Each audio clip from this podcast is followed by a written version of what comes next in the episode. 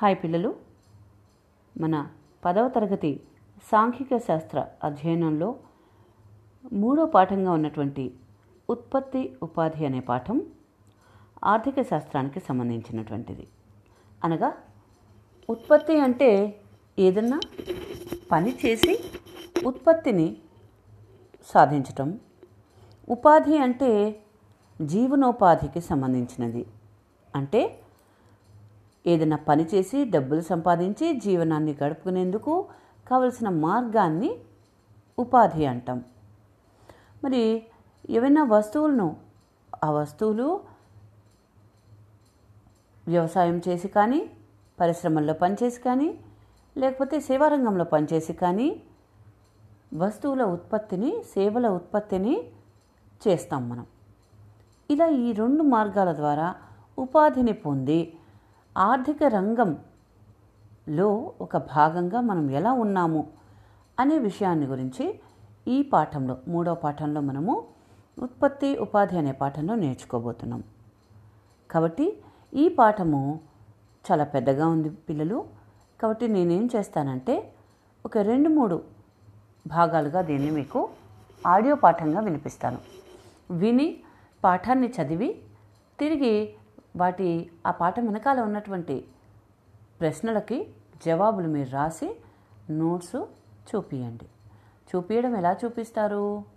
Photo తీసి WhatsApp గ్రూప్లో పెట్టండి. వాట్సాప్ గ్రూప్ లేని వారు ఎవరైతే ఉన్నారో మీ ఫ్రెండ్స్ వాళ్ళకి మీ ఫోన్ ద్వారా ఫోటో తీసి వాళ్ళని కూడా రాయమని చెప్పి మీ ఫోన్ ద్వారా ఫోటో తీసి గ్రూప్లో పెట్టండి. ఓకేనా? All the best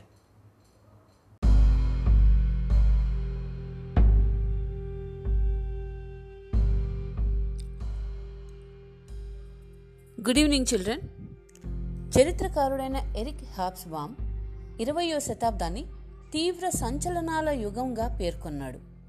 ఇరవయో శతాబ్దపు ఆరంభంలో ప్రపంచం పాశ్చాత్య పారిశ్రామిక అభివృద్ధి దేశాలుగా ఆఫ్రికా ఆసియాలకు చెందిన వలసపాలిత దేశాలుగా విభజించబడి ఉంది.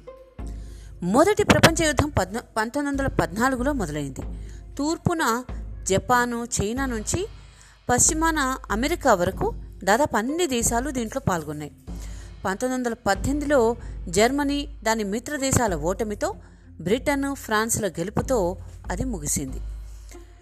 రెండవ ప్రపంచ యుద్ధంలో పంతొమ్మిది వందల ముప్పై తొమ్మిది నుంచి పంతొమ్మిది వందల నలభై తొమ్మిది వరకు జరిగింది ఇది.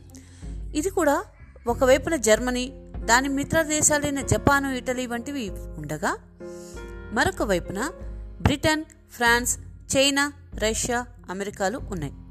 జర్మనీ దాని మిత్ర దేశాల ఓటమితో యుద్ధం ముగిసింది. మొదటి ప్రపంచ యుద్ధంలో దాదాపు కోటి మంది చనిపోయారు.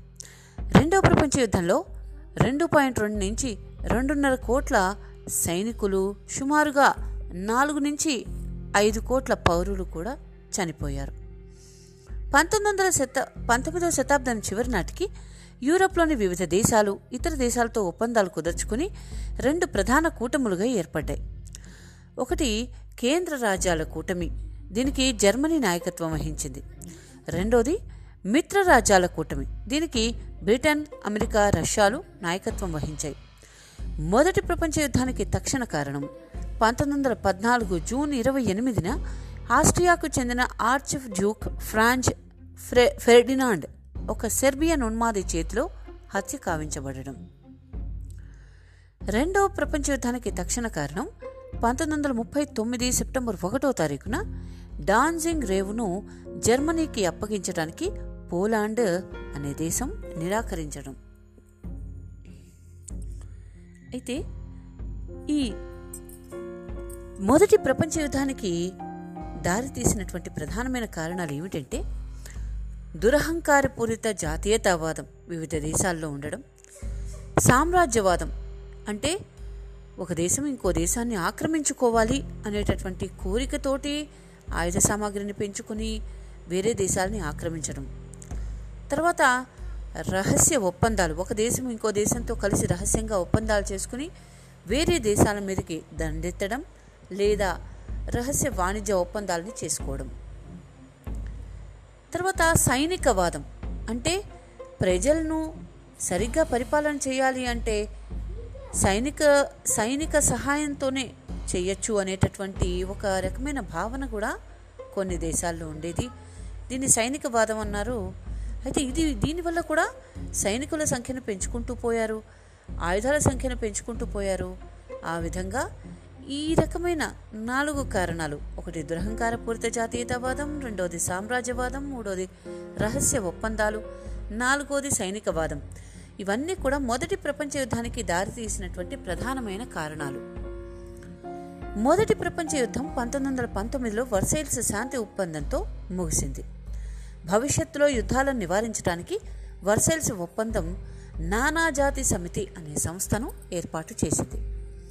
అయితే ఈ మొదటి ప్రపంచ యుద్ధము జరుగుతున్నప్పుడే పంతొమ్మిది వందల పదిహేడులో రష్యాలో విప్లవం సంభవించి అక్కడ కమ్యూనిస్టు ప్రభుత్వం ఏర్పడింది. ఐక్యరాజ్య సమితి ఇది రెండవ ప్రపంచ యుద్ధం తర్వాత ఏర్పాటు చేయబడినటువంటి సంస్థ. ఇప్పుడు